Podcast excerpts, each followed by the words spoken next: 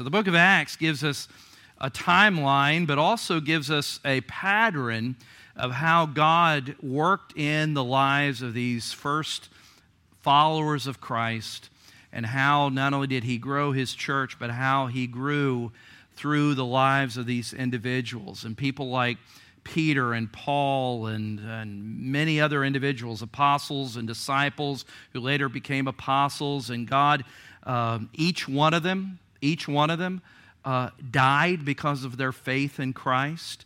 Uh, that uh, there's a few records of that in the book of Acts, but church history shows that they all, who were witnesses to the resurrection, all eventually were martyred. What uh, means that when you were killed because of your faith, uh, because of their faith in Christ. Now, the first part of the book of Acts that we covered uh, a while back, verses chapters 1 through 12, the primary person in the first section of the book of Acts in chapters 1 through 12 is the Apostle Peter. And from chapter 13 through the end, the Apostle Paul is kind of more of the dominant person. And that also is not just in the different in personalities, but also in the different ways that God was working at this period of time. The chapters 1 and 12 through 1 and 12 is we see the Apostle Peter, his ministry is primarily to the Jewish community, the Jewish believers. From, from chapter 13 to the end of chapter 28, we see the Apostle Paul who was a top leader, Pharisee, leader among the Jewish elite, teachers of the law, and God radically saved him, and, and he was transformed by the gospel of Jesus. And his ministry, he was called to non Jews, Gentiles. And so that's where we pick up in chapter 18 this morning. We're continuing to follow what we would say would be Paul's uh, tour or his journey as a missionary with some of his companions. We're in the middle of kind of the second of these tours. Not only is he going further than the gospel has ever reached into Greece and the old uh, in your bible maps might call it asia minor but it would be modern turkey and mesopotamia and those areas where uh, there is a scattering of jews there but it's primarily non-jews because jesus told his disciples in Acts chapter 1, verse 8, he said that when the Holy Spirit empowers you, you shall be my witnesses, not only in Jerusalem and Samaria, which was kind of just beyond Jerusalem, but also to Judea and, uh, and to the ends of the earth. And so now we see the gospel going forth to what we would call the ends of the earth. It's going beyond. Jesus uh, uh, said in John 3.16, For God so loved the world. He wasn't just a God of the Jews, he was a God of the Gentiles, the non Jews as well. So this gospel is now going forth through, through now the leadership of the Apostle Paul and some of his companions. And so that's where we kind of pick it up. Now, last week, if you were here or you listened online, you remember that uh, in Acts chapter 17, Paul was in Athens, Greece.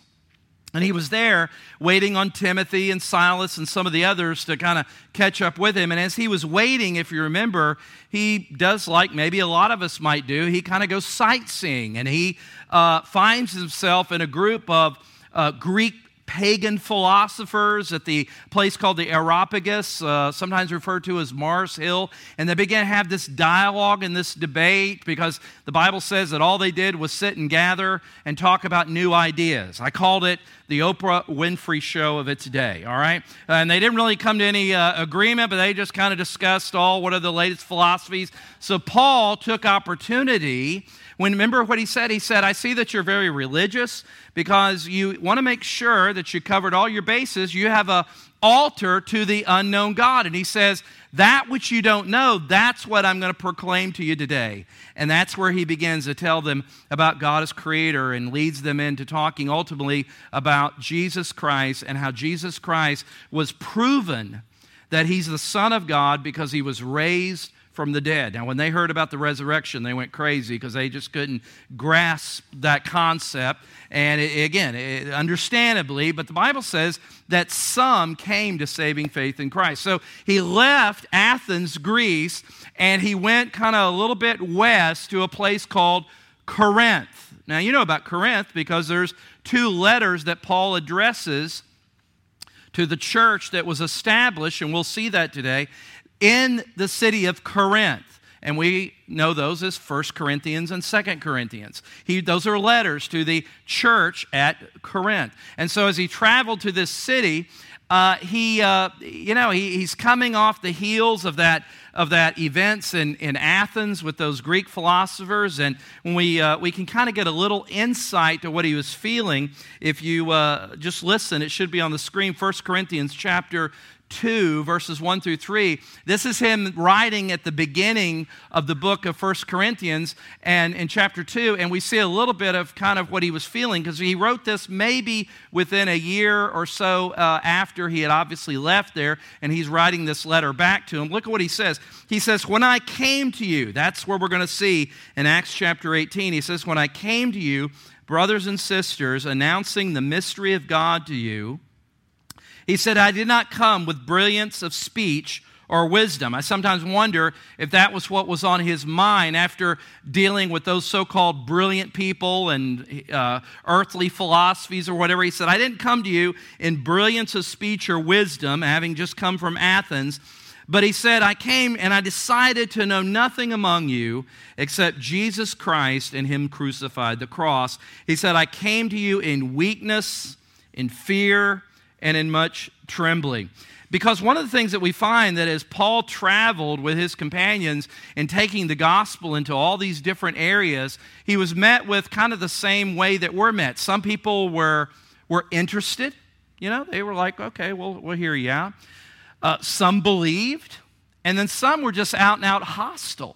And there was even some that were even threatening of their very lives. And so here, Paul, you know, he, he's He's like all of it. He wants some good news. He wants to go someplace where people are going to be receptive. So we are going to look in our Bibles, and I hope that you brought them on your phone or the way Jesus carried them with a thumb index and leather. Uh, no, I'm just kidding for some of you that no, that's not a, that's a joke. But it, look with me in Acts chapter 18, and we're going to read verses 1 through 8. It'll be on the screen for your convenience, and you just listen as I read. So this is kind of the context, picking up Paul, he's now going into Corinth. And by the way, the city of Corinth, I should have said this earlier, it had a reputation as just a tremendously wicked, immoral city. It had a reputation of being a place in which immorality, it was a trade route, and so there was not a lot of people who resided there for long periods of time. And it was one of those places that was very highly commercial, and it was because it was a commercial trade route for the ships and travel of, of goods and materials. Uh, the people there, they, there was great profitability in prostitution. In fact, there was a uh, altar, an idol uh, to the goddess Aphrodite, which was a Greek goddess, and she was a god of sexuality. And so that this goddess of Aphrodite, uh, among the temple there of this goddess, there was what was called temple prostitutes. And at the night, they would go out into the community, uh, let's just say to raise funds. Can we leave it at that? They were unusual fundraisers, okay? Not godly fundraisers all right you with me and it was a it was a dark place it was an immoral place and you would think kind of like we do we think oh don't ever go there because that place is just too far from God. Aren't you glad there's nobody or no community or no people or whatever that is ever too far from God's reach? Amen. You know how I know that? Because I'm a standing, I'm a living witness here standing before you today. Nobody is too far. And so Corinth, in fact, in the Roman theater, if they wanted to portray a character from the city of Corinth, they always used somebody that portrayed that character as a drunk because that was the reputation of the city. Okay? So just thought that would be helpful to know where Paul is going to. He thought Athens was wild. Now he's in Corinth, and maybe people said, you know what? Uh, why don't we just bypass Corinth? Eh, man, they're so corrupt. They're going to be worse than those Athenians. They're going to be worse. They're not going to give you a hearing, but let's see what God does. Aren't you excited that God always has a plan when we think there's no plan? God always has a way. All right, let's pick it up and read. We're just going to read verses 1 through 8 this morning. After this, he left Athens and went to Corinth where he found a Jew named Aquila, a native of Pontus, who had recently come from Italy with his wife Priscilla, because Claudius, who was a uh, Roman uh, uh, leader there, had ordered all the Jews to leave Rome. Remember, Luke wrote this. Luke is a physician, and Luke is a detail guy, so we get lots of details here. Paul came to them, Priscilla and Aquila, husband and wife uh, team, and since they were of the same occupation, tent makers by trade, Paul did that to earn funds while he traveled, he stayed with them and worked. He reasoned in the synagogue, because there was Jews there in Corinth, enough to establish a synagogue. He reasoned with them every Sabbath and tried to persuade both Jews and Greeks. Now, when Silas and Timothy arrived from Macedonia, Paul devoted himself to preaching the word. Okay, so his helpers came, and now he could focus exclusively on preaching the gospel. And he testified to the Jews that Jesus is the Messiah. And when they resisted and blasphemed, that means his fellow Jews resisted and blasphemed, it said he took out his clothes and told them, Your blood is on your heads. I am innocent. From now on, I will go to the Gentiles. It was just a symbolic act. You remember when Pilate at the crucifixion of Jesus, remember he symbolically washed his hands and said, I wash myself from this matter as though I don't have anything to do with y'all, okay? Remember, it was just a symbolic act. And so now he's going to focus exclusively on the Gentiles. Verse 7 So he left there and he went to the house of a man named Titius Justus, a worshiper of God. He's not a Jew. And look at where he's living. He's living next door to the synagogue. We think we've got to travel to foreign countries to find somebody that needs Jesus. Guess what? He might have somebody right next door for you to share the gospel to. This guy's right next door to the synagogue. Uh, verse 8 Crispus, who's the leader of the synagogue, was so blown away. I know I'm adding some words here, so don't get concerned. Uh, was a leader of the synagogue, and when he saw that uh, this, uh, this Gentile that lived next door was converted, he believed in the Lord along with his whole household. Now, here's where we want to land. And many of the Corinthians, People thought they're just so far beyond. Look at what it says. When they heard, believed, and they were baptized. Isn't that great? Many of the Corinthians, when they heard, they believed and were baptized. And this morning, in the time we have before we uh, baptize three individuals, we're just going to focus a little bit on verse 8 this morning and look at the pattern of saving faith. Just in that verse, in a brief time, title of today's message is a pattern of saving faith. Before we do that, let's pray, okay? Heavenly Father, we thank you for your wonderful word. We thank you that it is light to us, it is a lamp to our feet, it is food, it is a guidance. Lord, even through looking at the working of your Spirit through the Apostle Paul, we can see, God, how you operate, how you guide your people, how you work in people's lives in bringing them to saving faith in Jesus Christ. Lord, we thank you for this Lord's day. Let the words of my mouth and the meditation of my heart be acceptable in your sight, I pray. In Jesus' name, amen.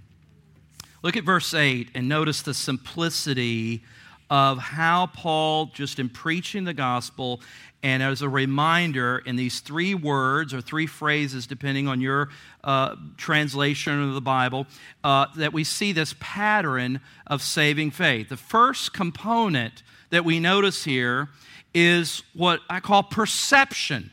They heard the gospel. It's hearing the gospel. That's the first place. There was a perception. They heard the gospel. Verse 8. It says that, uh, that when many of the Corinthians uh, that they came to saving faith, how did they come to saving faith? When they heard, okay? God in his providence has designed this message to be one that is meant to be spoken, to be heard. Now, again, certainly we want to broaden that hearing. It means that it's meant to be communicated in reading or in speaking to be done. In other words, that He has designed the message of the gospel to be given through flesh and blood human beings. Now, I could come up with some really creative ways to bypass human beings if I was in charge, but I'm not. right? I mean, think about it. Did God have to limit himself by us, by limiting himself to human beings? He told us, I quoted a paraphrase in Acts 1 8, Jesus told those disciples that when the Holy Spirit has come upon you, you will be my witnesses. That's in Acts 1 8. You will be my witnesses. What do witnesses do in court? Okay, I see you watch a lot of Judge Judy too. Good. All right. They testify. They speak about what they've seen, what they've heard, right? That's what a witness is. Courts don't like, this is from years of Judge Judy, uh, PhD here, uh, they don't like secondhand information. They don't even like somebody writing a note and say, Well, my neighbor Frank saw the guy steal my lawnmower. I don't care. It's not worth anything. I want a real flesh and blood eyewitness here. That's what Jesus commissioned his followers to do, right? To be my witnesses, all right? Romans 10:14 really fits and helps us here. Look at what Paul said in Romans 10:14. He asks this rhetorical question. He says, How then talking about tra- transferring the gospel and communicating it, communicating it, he says, How then can they call on him? How can they call on him they have not that they have not believed in? How can they call on somebody they've not believed in? And how can they believe without what? Without hearing. How can they believe without hearing about him? And how can they hear without a preacher. Now, that doesn't mean somebody who's gone to seminary or cemetery or whatever it is, you know, and, and gotten a degree or whatever and stands up here. It just means how can they hear unless someone pro- teaches them, proclaims, speaks to them, or, or communicates to them. And so there must be a hearing of the gospel. I mentioned I, I could come up with some really creative ways to communicate the gospel. Here's some ideas. How about again, if I didn't want to deal with human beings, because have you figured out that human beings are messy? They're unreliable. They don't keep their word. They make great promises, but all right, I'll, I'll quit talking about my wife and I'll start talking about. No, you know, I know that because I know I be one, right? So, you know, God has to deal with us. He has to deal with us as human beings. And so we can just come up with some ways that God can communicate the gospel and bypasses. I, I come up with the idea of gospel flowers. That, that flowers, tulips, uh, all sorts of flowers could go to the ground, and on their little petals or the leaves could be little scriptures. God could do that, right? That wouldn't that be a lot easier? People could just go pick flowers and and they would learn about Jesus. Wouldn't that that'd be kind of cool, right? Um, how about clouds that a formation, and you see, uh, who's it, Paul on Fox 13? He would give a forecast and say, well, here's that John 3.16 cloud coming in from the west today. And there it is, that John 3.16. Boy, it'd be nice to get some other Bible verses, but I guess God, God, God didn't write John 3.16 in the clouds, did he? He, he didn't do that. Uh, how about, you know, now we know there's an episode in the Gospels where a fish had a coin in its, in its mouth because the disciples had to go pay some taxes, right? That's why I always go fishing a lot before April 15th. But he could have put gospel tracts in the mouths of fish. Or maybe now he could put a little MP3 thing in there. Communicate. You get the idea. He didn't do any of that. What did he do? He chose flesh and blood human beings. You know why he did that? Because that's how he did it. The Bible says that Jesus himself in John 1:14, God a very God, came how? In human flesh. We call that the incarnation. The message of the gospel is to be incarnational. It's to be wrapped up in human flesh, not fleshly in a, in a negative sense, but it, it is to be communicated how? By human beings who have been, lives have been changed and transformed by the wonderful truth of Jesus. So we're, we're not off the hook, guys. I love the story in John 4. Jesus was tired and thirsty in his humanity. He experienced all those things. And the Bible says in John 4 that he stopped, sent his disciples in to buy some food or wherever they were going, and he stopped at a well. And a Samaritan woman was at the well. And if you know a little bit about Bible history, you know that Samaritans and Jews who were kind of somewhat related in the family tree, but they really couldn't stand each other. And they didn't converse or communicate. And he asked this Samaritan woman to give him a drink at this well. And they have this dialogue. And if you remember that story, read it some other time than now. But in that story, Jesus begins to uh, ask the woman questions, and he tells her to go get her husband. And she says, Well, I don't have a husband. And he goes, You're right. You've had five of them. And now you're shacked up with candidate number six. Lucky guy. Uh, so uh, he says, You're, You don't have a husband. Uh, and he begins to tell her things about her life, and it just blows her away. Now, she, remember in the conversation, she wants to get religious and start talking about what mountain we're going to worship on. That's what people do. You ever notice that when the Holy Spirit uses you in a conversation and, and the conviction to the Holy Spirit begins to take in their life, what do they want to start doing? They want to ask, well, by the way, where did uh, Cain get his wife? They'll want to ask you some weird question that has nothing to do with what you're talking about. Why? Because they don't like how the Holy Spirit and you are guiding this talk. They don't like where this is going, so they want to get off on what Bible version you use. You know, they want to get off on something that does not matter. Why? Because the conviction of the Spirit's coming in. That's what this woman did in John 4. But Jesus, he wasn't, he wasn't deterred by that one bit, was he? He just kept he just kept going right through. And this woman came to saving faith in Christ. Now, here's what's cool. I said all that to bring you to verse 39 of John 4. I want you to see something because we're talking about how the message is to be heard in order to be believed. This woman became an evangelist for Christ because it says after she left that encounter with Jesus, she went back to her hometown, and then as a result of her talking about what she, who she had met and how her life had changed, look at verse 39. It says, Now many Samaritans from that town, the town that she was from, did what? They believed in Christ. How did they do that? What does it say? Because what? Of what the woman said when she testified. And so here we're back in Acts chapter 18, we see that many of the Corinthians came to faith in Christ because they heard the truth of the gospel. That there's a second component as we see just in the latter part of verse 8 a pattern of saving faith. Not only do we see perception, hearing the gospel, but we see, secondly, possession. Possession, which is belief in the gospel. The folks at the city of Corinth, in Corinth, they not only heard the truth of Jesus from the Apostle Paul, but they demonstrated genuine saving faith by believing what they heard. Just like the Samaritans we read in earlier in John 4:39. They believed because they heard. They were responding by faith to what they heard. Now, what's really important because sometimes there's confusion about what does it mean to believe. Here's what it does not mean in the sense of how the New Testament uses the word believe. It, this is what it's not.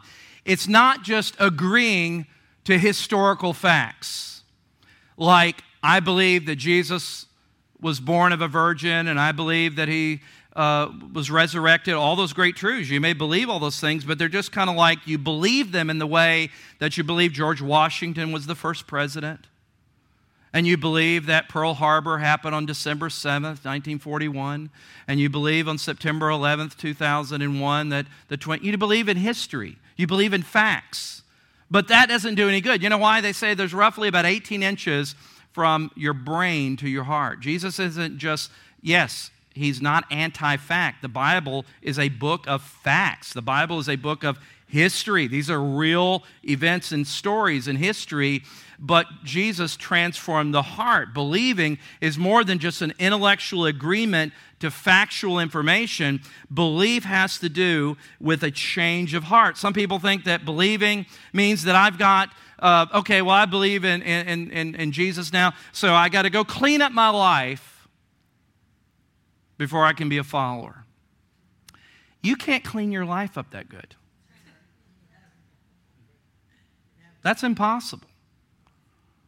I'll just start going to church. You ever hear somebody say that? You just need to get back in church. No, you need Jesus into your life. And hopefully you want to be around other believers and do these other things. But it isn't becoming more religious. I need to start listening to Joy FM and get off the classic rock. You know, I need to get off Black Sabbath and ZZ Top. Now I'm dating myself, all right, because I have no clue of what's out there now. But, uh, you know, I need to quit going to, you know, I need to quit doing that. I need to start listening to Joy FM. And I'm just, you know, Joy FM. All right, I'm a Christian. I got to start doing all this. I need to get a fish symbol and put it on my car. Please take it off if you drive like some other maniacs. Please don't let anybody know you're saved. You're a Christian. Get that off your car, right? You see, we don't need to get more religious, that somehow we want to make ourselves more appealing and favorable to God. That's impossible. Here's what it means to believe in a biblical sense. Believe certainly is that Jesus receives you. Listen carefully it's certainly, we do not deny that Jesus receives us just as we are. What was the great hymn always sung? If this is your generation at a Billy Graham crusade, just as I am. Great, great hymn. But here's the thing Jesus receives us just as I am, but he doesn't leave you where you are. Don't forget that. A false understanding is the idea the person can receive Jesus Christ as their Lord and Savior, receive free grace, eternal life, and then walk away to continue living as they please. Saving faith, to believe in Jesus Christ, involves hearing and believing, but this believing is more than just mental agreement to truth, it is an act of the will and even the ability to act of the will in of itself is a gift from God. You can't do that by yourself. Uh, this chair, I might have all the belief in the world that that chair can support me. Now, if you looked at some of these other chairs around here, um, you have to have a lot of faith, right? You see that busted leg there? So just know You'll never live that down. I don't care what you're playing. The day that happens, that you keel over and fall off that thing, we'll just end the service right there, okay? Um, but I can have all the faith in the world and I just say, I, I believe in that chair. But you know what? It means nothing until I do what? I've got to, hey, who said sit on it? Um, I've got to sit on it. I've got to, you know what? Belief involves trust. I, am I'm trusting in Christ. And so belief, again, is more than just informational truths and involves that, but faith is that I'm trusting in Christ. The New Testament, hear this, the New Testament does not know of a type of person that says that they are a genuine follower of Jesus and remains in a lifestyle of sinful, disobedience, where they're comfortable with truths that Jesus directly has taught differently.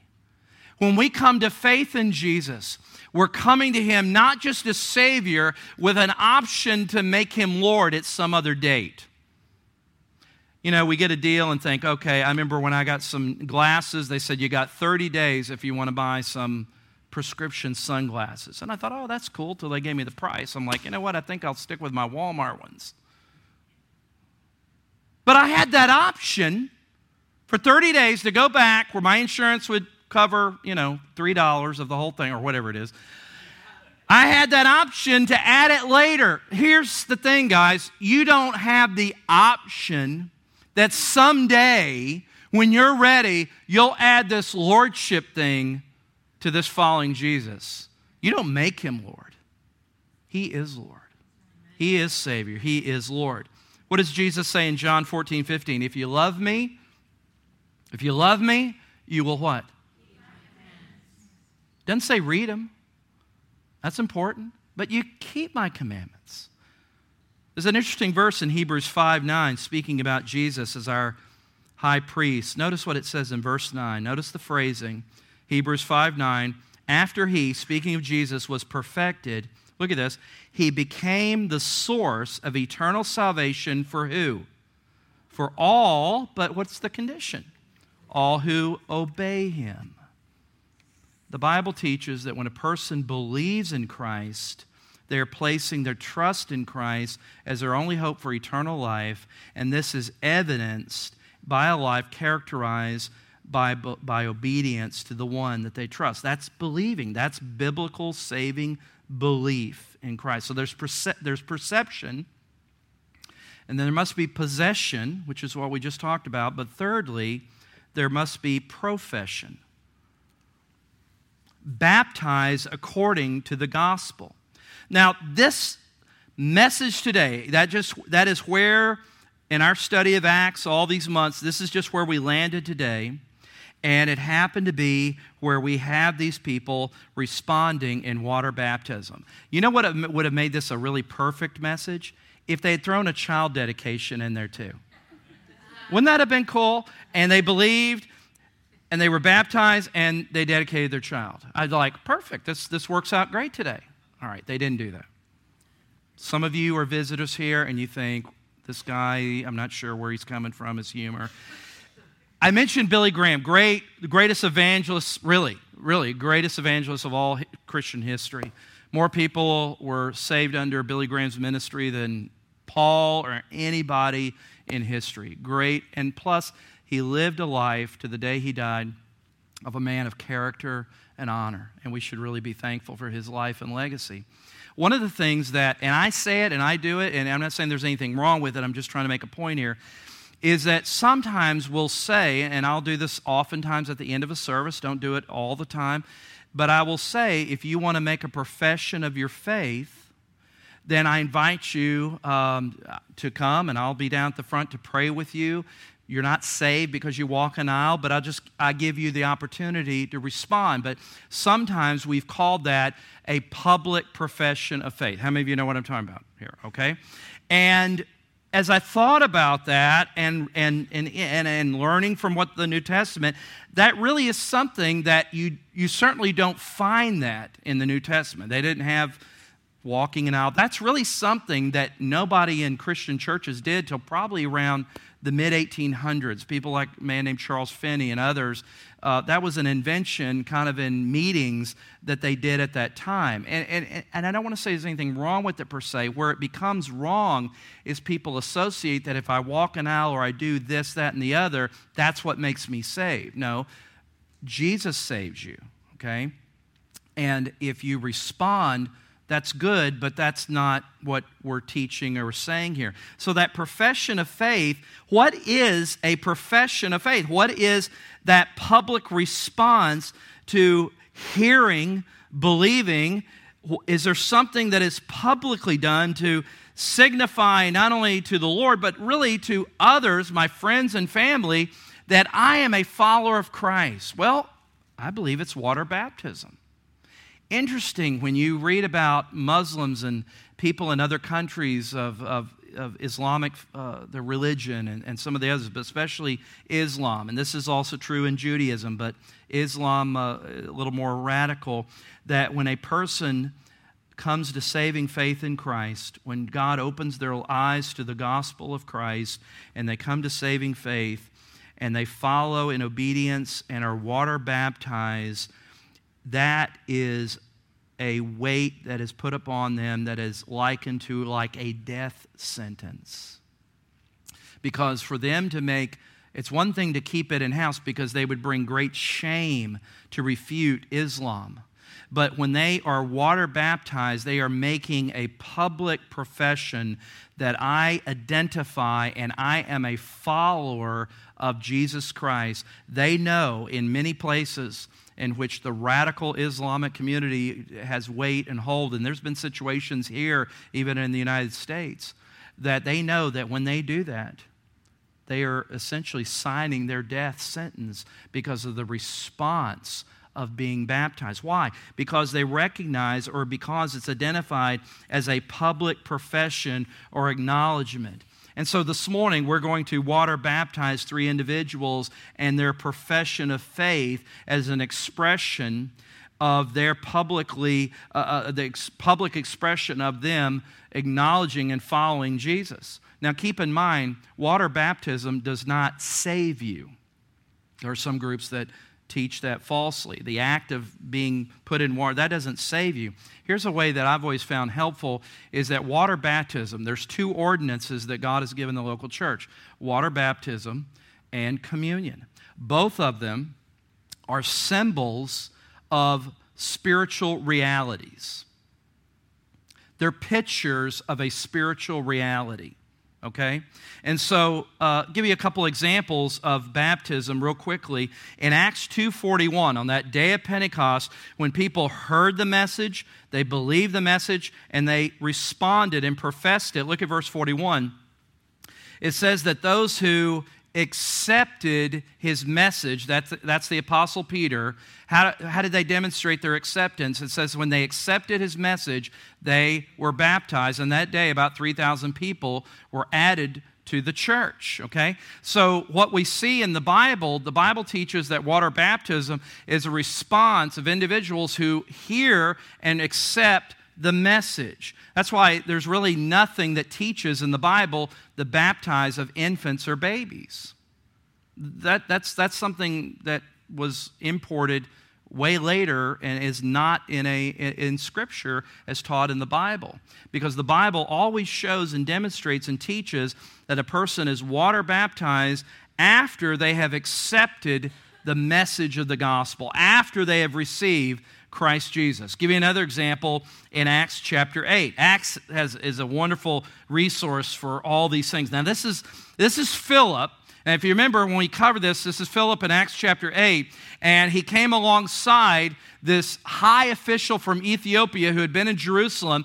And he comes alongside of him riding in his chariot, and he could hear him reading from the Hebrew Bible. The Ethiopian man was not Jewish or Hebrew, but apparently he had bought some scroll or scripture when he was in Jerusalem, and he is reading from Isaiah 53. Now, if you know, when we looked at Isaiah 53 several weeks back, right before uh, Resurrection Sunday, that is uh, God's word foretelling prophetically the coming of Messiah who would be a substitute. Okay, so he's reading in the Old Testament, New Testament wasn't written yet, He's reading about Jesus. And so Philip, full of the Spirit, says, Do you understand what you're reading? And he begins to share Jesus with him. Now let's pick it up in verse 35. Philip proceeded to tell him the good news about Jesus, beginning with that scripture, an Old Testament scripture in Isaiah 53. And verse 36 says that as they were traveling down the road, they came to some water. And the eunuch, or the Ethiopian official, said to Philip, Look, there's water. What would keep me from being baptized? Now, just think with me. This guy is a wealthy guy. He's a big shot official from the country of Ethiopia. Do you think he had a water bottle in that chariot? Just curious. Do you think he had a water bottle in there? I think he did. I think he had snacks and food and all sorts of stuff. I mean, there was an entourage going there. But he must have been communicated by Philip that water baptism involved in what the word baptism means. It comes from a Greek word, because the New Testament's written in Greek, that means baptizo, and the word literally means to immerse. So they could have done a little shotgun baptism in the chariot, and Philip could have been on his way. Just take some of that that uh, Fiji water you got there, man, and just let's we can just do this right now. No. Notice what he says. He says, "Look, here's a body of water. Here's some water. I can be baptized." In verse 38, notice the language. This is so he, this Ethiopian man, ordered the chariot to stop. Notice the language. Both Philip and the eunuch, this man from Ethiopia, what did they do? they went down into the water. You with me? And what happened? Philip baptized him. We call that or refer to that as believers' baptism.